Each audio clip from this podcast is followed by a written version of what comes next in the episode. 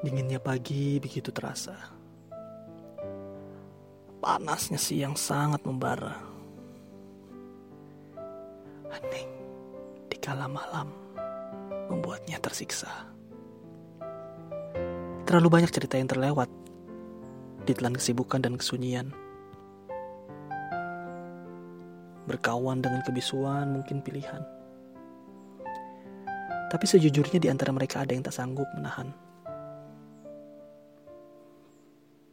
Pura-pura kuat bukan solusi. Tadi pungkiri itu hanya untuk menghibur diri. Rindu sedang tak baik-baik saja. Butuh pelipur agar hancur. Jauh menjadi musuh. Dekat terkadang menjerat. Jerit batin tak ada yang tahu.